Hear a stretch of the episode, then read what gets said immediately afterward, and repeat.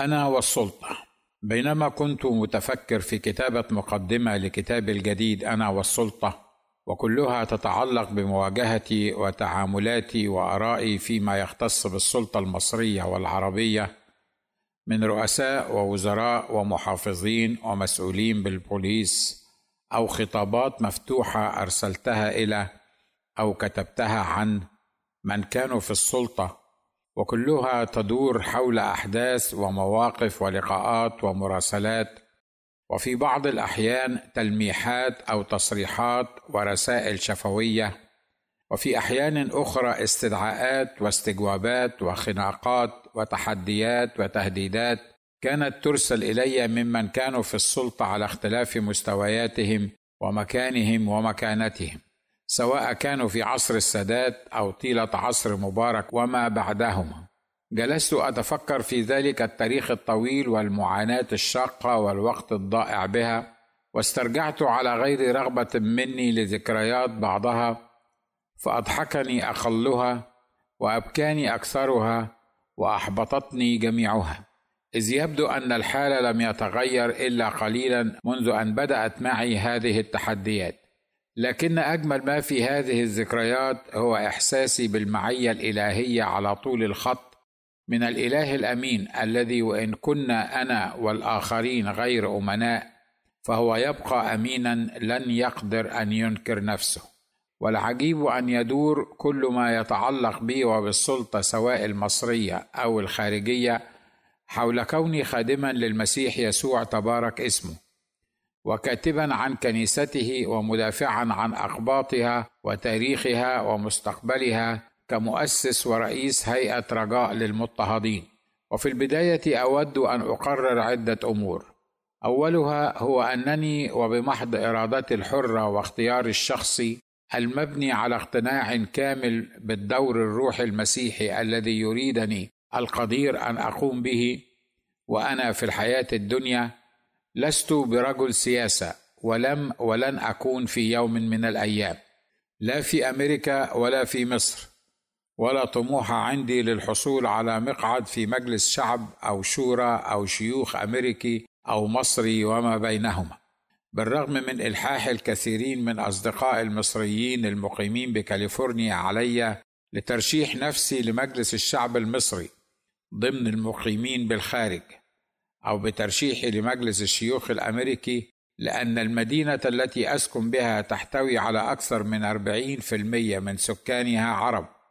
والغالبية العظمى منهم يتطلعون إلى مواطن أمريكي من البلاد العربية لينخرط في السلك السياسي وهم على استعداد لانتخابه بالإجماع فقط لأنه عربي مثلهم حتى لو كانوا متأكدين أنه لا يصلح لتمثيلهم. وبنفس عقلية اللي نعرفه أحسن من اللي ما نعرفوش.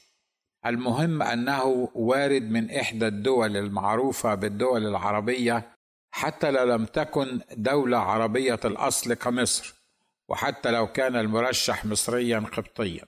ثانيا إن الهدف الوحيد من كتابة هذا المقال أو ما شابهه من مقالات سابقة سواء تلك التي كانت كخطابات مفتوحة لرؤساء جمهوريتنا الغالية مصر الذين تعاقبوا على حكم مصر في فترة إصدار جريدتنا الطريق والحق مبارك ومرسي والسيسي كما قال سيادة الرئيس شكرا وعفوا ولكن.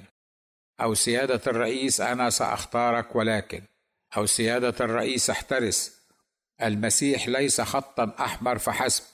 أو المكسب والخسارة لثورة يناير الجبارة أو يا صديقي كلهم مرسي أو سقطت سقطت القاهرة المدينة العظيمة أو تلك التي كتبت فيها عن موضوعات مختلفة ولها علاقة بالسلطات الأمنية أو السياسية أو القضائية المصرية كما قال برضو هتنضرب على افاك أو اعترافات محافظ. أو ما بين محاكم الأرض ومحكمة السماء وغيرها.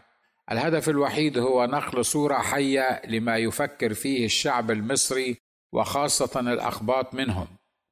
إلى أولي الأمر في مصر والبلاد العربية.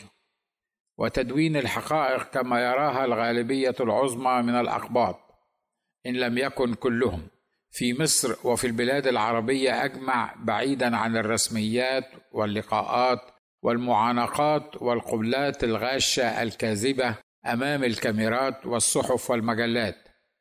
وهذه المقالات ليست على الإطلاق للتشهير أو التحقير بأحد أو الإساءة لرئيس أو مرؤوس وزير أو غفير كبير أو صغير. فالصحافة كما يقولون هي ضمير الأمة. وويل للأمة التي لا ضمير لها ولا صحافة حره نزيهه مهدفة بها فهي في شر عظيم وعار وفي طريقها إن اجلا أم عاجلا إلى الإضمحلال.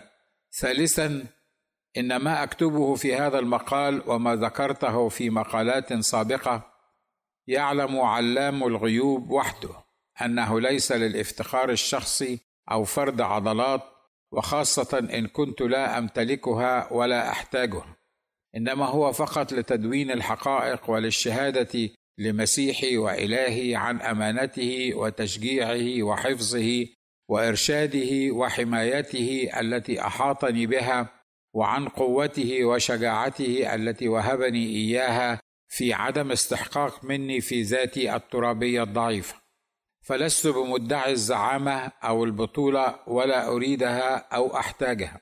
فكشاب مصري عادي في مقتبل العمر كنت كغيري من الشباب أكره وأخاف وأرهب الاحتكاك بالسلطات في مصر بدءا من الأستاذ المدرسي المتعسف والذي كان يضرب الفصل كله على ظهور أيدينا الغضة الصغيرة بعصاته الخشبية المسننة الفظة الكبيرة لا لسبب سوى أن تلميذا واحدا من فصل يضم 66 طالب مسكين قد تكلم أو همس بصوت منخفض أثناء كتابة المدرس عنوان الدرس مثلا على السبورة. وامتد الخوف من المدرس إلى الناظر والمفتش ثم أستاذ الجامعة وضابط الأمن بالكلية وعسكري المرور والشاويش عطية ومأمور القسم ثم مباحث أمن الدولة. إلى نهاية سلم السلطات في مصر. ولقد نجحت السلطات المصرية منذ أوائل أيام عبد الناصر سنة 1952 وحتى قيام ثورة يناير 2011 في ترويع الناس وإرهابهم وتكميم أفواههم صغيرهم وكبيرهم في مصر. ولم أنتبه أنا في معظم الأوقات والمواقف أنني كنت في تحد ومواجهة مستمرة معها جميعها منفردة أو مجتمعة وخاصة بعد تاسيسي لهيئة اتحاد الشباب المسيحي المصري. لذا فقد كانت تصرفاتي وكلماتي وردودي على أسئلة السلطات المصرية في كثير من الأوقات والمواقف لا يمكن أن توصف إلا بأنها غير مسؤولة ومتهورة ومستفزة. لكنها في الحقيقة لم تكن كذلك بل كانت تنفيسا طبيعيا عن الضغط والقهر والاضطهاد الذي كنا نواجهه كمصريين وخاصة كأقباط.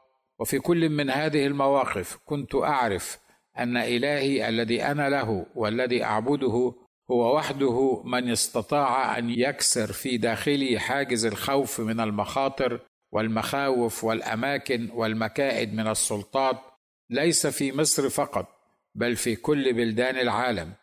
وأن يضمن لي الأمن والسلام والحرية الداخلية الحقيقية في كل المواقف كبيرها وصغيرها. زيارة العراق وليبيا وتونس. زرت العراق الشقيق قبل إزالة صدام حسين من السلطة. ومنحتني السلطات العراقية تأشيرة دخول العراق تحت اسم شخصية اعتبارية. أي أنني زائر ممثل للكنيسة الإنجيلية في مصر. في أيام كان صدام حسين ينتج اللحم المفروم البلوبيف من أجسام معارضيه ومن يسقط عليهم سواء هو أم رجال أمنه حتى لو كانوا من عائلته. وقمت بزيارة بغداد في اليوم التالي لفتح الحدود بين الأردن والعراق حيث كان السفر خطرا للغاية والطرق غير ممهدة.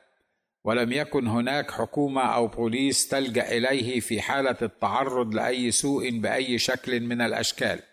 والمخاوف كانت في كل مكان ولم تكن هناك سوى سيارات التاكسي التي كان يسمونها الأحباء العراقيون يومها الجمسي بتعطيش الجيم وهي الكلمة العراقية التي كانوا يختصرون بها موديل عربات نقل الركاب وهي GMC. التي كان معظم سائقيها هم الذين يبلغون عصابات الخطف والنهب والسلب والقتل بأن بصحبتهم زبونا أجنبيا يستحق الخطف.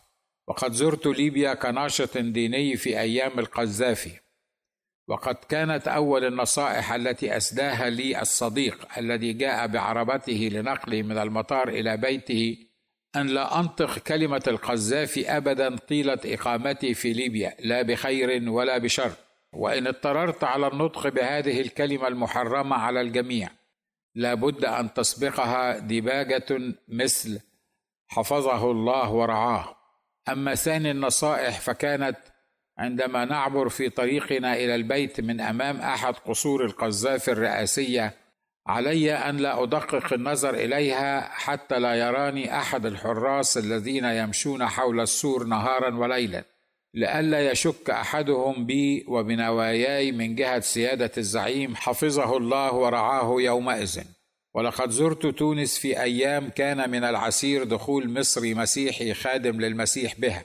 وبالرغم من رفض السلطات التونسية يومئذ أن تعطيني تاشيره دخول كما قمت بزيارة الأردن وسوريا ولبنان وفلسطين والجزائر والسودان وإسرائيل وتركيا وغيرها من الأماكن التي كان من المستحيل علي قبول زيارتها بسبب الخوف إن لم يكن القدير قد كسر حاجز الخوف داخلي وتمتلئ جعبتي بالقصص الطريفة والمخيفة في نفس الوقت والتي حدثت لي ومعي في كل دولة من الدول السابقة الذكر دون استثناء.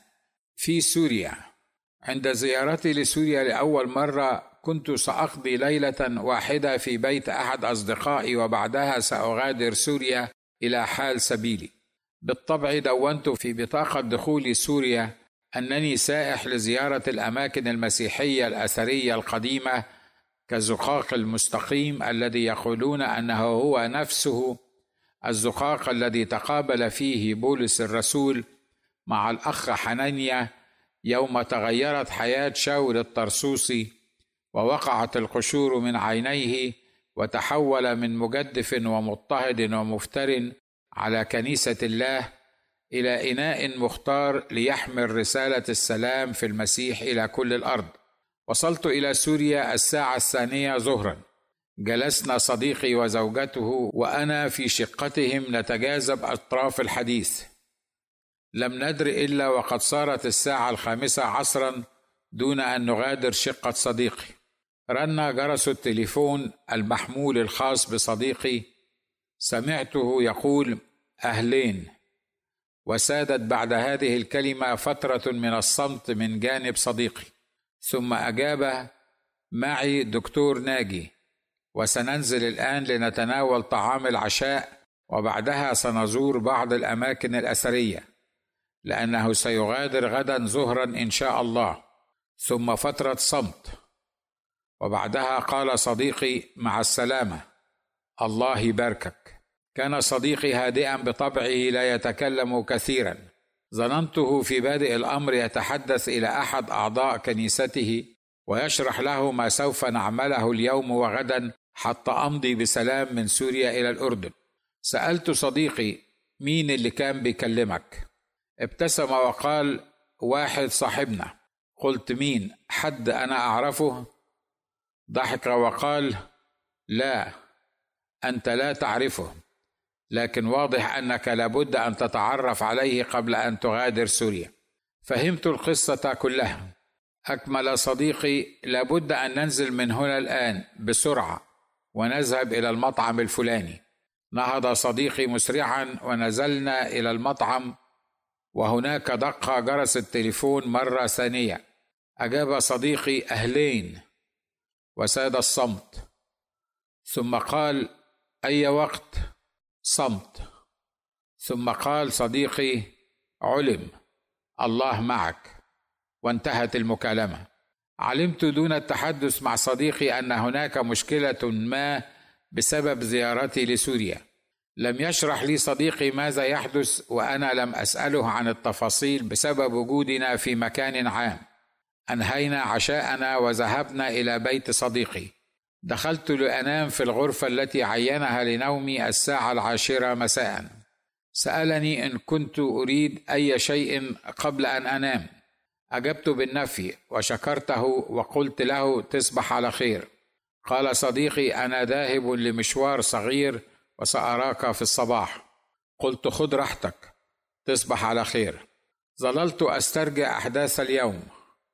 كنت أجزم بيني وبين نفسي أنه من المؤكد أن من اتصل بصديقي في البيت وفي المطعم وكان يسأل عني لابد أن يكون من مباحث أمن سوريا. قلت لنفسي هذا شيء طبيعي. اعتدت عليه في كل زياراتي. ليس في خارج مصر فحسب بل في داخلها أيضا. تذكرت أول مرة زرت فيها محافظة المنيا المصرية وقضيت مع صديق لي ثلاثة أيام في بيته. بعد رحيلي استدعى ضابط أمن شؤون الكنائس بالمنيا صديق المنياوي وبدأ باستجوابه. وسأله من هو ناجي يوسف؟ وما علاقتك به؟ ولماذا جاء للمنيا؟ وما الموضوعات التي تحدثتم بها؟ ما هي خطط ناجي للمنيا؟ متى سيرجع مرة ثانية؟ لماذا لم تعطنا خبرا أن ناجي سيأتي لزيارة المنيا وسينزل في بيتك؟ و و و. قال لي صديقي المنياوي أنه قال لضابط شؤون الكنائس أنا ما كنتش أعرف إن ناجي مهم جدا بالنسبة لكم بهذا الشكل والمقدار ولذلك لم يخطر ببالي أن أبلغكم بمجيئه للمنيا. فناجي إنسان مصري عادي بسيط وصديق لي قديم ليس إلا. أو على الأقل هذا كل ما أعرفه أنا عنه. قال لي صديقي المنياوي في نهاية المقابلة مع رئيس مكتب شؤون الكنائس بالمنيا يومئذ قال لي الضابط لو ناجي مر بالقطار على المنيا حتى لو لم ينزل وتلمس قدماه رصيف المحطة ولم تبلغنا بمروره ستكون أنت المسؤول عن كل ما يمكن أن يحدث لك. تذكرت كل هذا وأنا مفتوح العينين اللتين كانتا مثبتتين على سقف الغرفة وأنا ملقا على ظهري فوق سرير نومي في غرفة صديقي السوري. قلت لنفسي إن كان هذا قد حدث في المنيا في مصر بلدي اللي اتولدت وتربيت واللي معروف فيها. فلماذا لا يحدث في سوريا؟ فهذه أول زيارة لي لسوريا ومن الطبيعي أن يتعرف علي رجال الأمن ولا بد من السؤال عن اغراضي المعلنة والخفية لزيارة سوريا. إلى هنا كنت أتقبل كل أحداث اليوم بصدر رحب. غلبني النوم فنمت. الساعة الواحدة بعد منتصف الليل. وجدت صديقي يلهث وهو يفتح باب غرفتي ويقول لي دكتور ناجي قم من فضلك بسرعة. البس وتعالى بالخارج لأن هنا المقدم فلان من مباحث الأمن العام السورية وهو يريد مقابلتك. قمت مفزوعا من نومي على صوت صديقي ظانا أنني في كابوس ليلي. سألته وأنا بين مستيقظ ونائم هي الساعة كام دلوقت؟ قال الساعة الواحدة صباحا. أنا آسف لكن إحنا في سوريا. قلت وقد رجعت إلى كامل تركيزي ولا يهمك. أنا واخد على كده. حتى في مصر وفي كل بلد أزورها يحدث تقريبا شيء مماثل لا يختلف كثيرا إلا في الشخصية التي تريد مقابلتي ومكان المقابلة وزمانها أما مضمونها فواحد. تركني صديقي وقال بعد إذنك سأذهب لأن الرجل يجلس بمفرده في غرفة الجلوس. قلت اتفضل سألحق بك.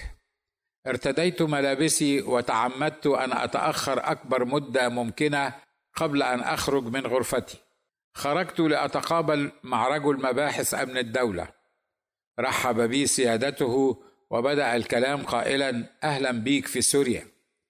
أنت عارف طبعا أن عندنا حرية دينية في سوريا لكن أنا جاي علشان أتعرف عليك كأخ مصري وصديق عزيز للأخ فلان يقصد مضيفي.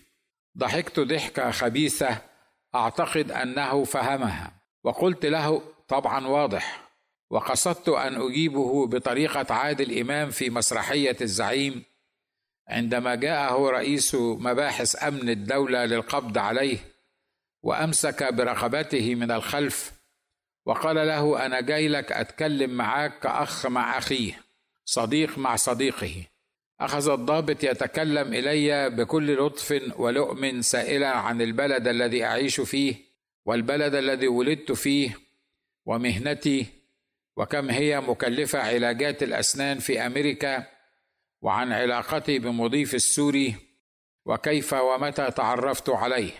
لم أهتم كثيرا بما كان يقول محدثي لكنني كنت أفكر مع نفسي وأقول بداخلي أي صديق أو أخ هذا الذي يوقظني من نومي الساعة الواحدة بعد منتصف الليل ويطلب أن يشرب قهوة معي على غير رغبة مني ويعطيني درسا في الحرية الدينية التي يمارسونها في سوريا. استمرت زيارة سيادة الضابط حتى الثانية بعد منتصف الليل وبعدها صافحني وقبل انصرافه سمعته يقول لصديقي سأنتظرك في المكتب غدا بعد انصراف الدكتور تيجي تشرب معايا قهوة. أجاب صديقي صار أي اعتبر طلبك وكأنه صار ونفذ. رجعت إلى سريري وأنا أتساءل مما يخاف هؤلاء الضباط حتى يتصرفوا بهذه الطريقة التي أعتبرها لا آدمية من وجهة نظري. نعم إن لديهم كل الحق في مراقبة كل ضيف غريب عن البلد وخاصة إذا كان قادما من بلد آخر ومعروف عنه أنه ناشطا سياسيا أو دينيا وخلافه. لكن ليست بهذه الطريقة المستفزة العلنية التي تسبب قلقا واحباطا للزائر وتفقده الاستمتاع برحلته وعائلته أو أصدقائه.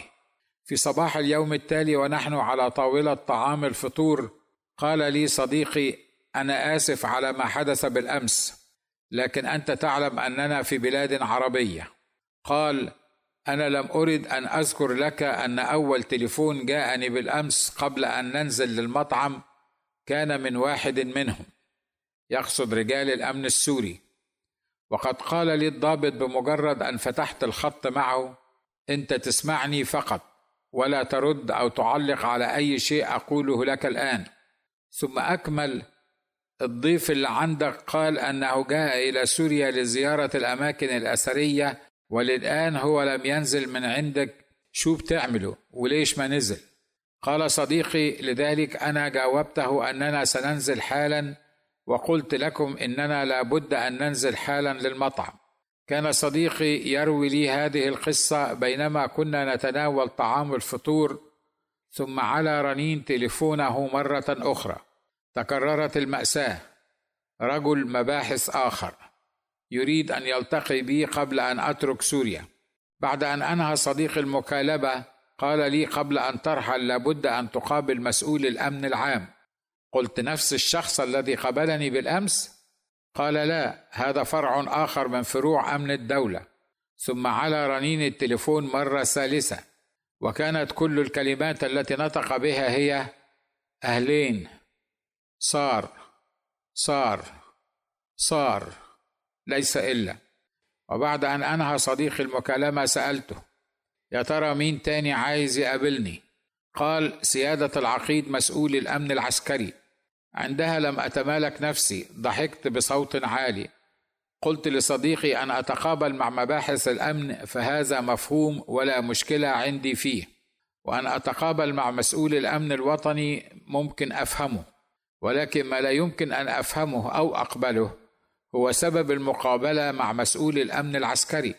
هل أخبر أحد عني أو رآني أحد من الجيش السوري داخل إلى سوريا راكبا طائرة اف 15 أو مدفع أو دبابة؟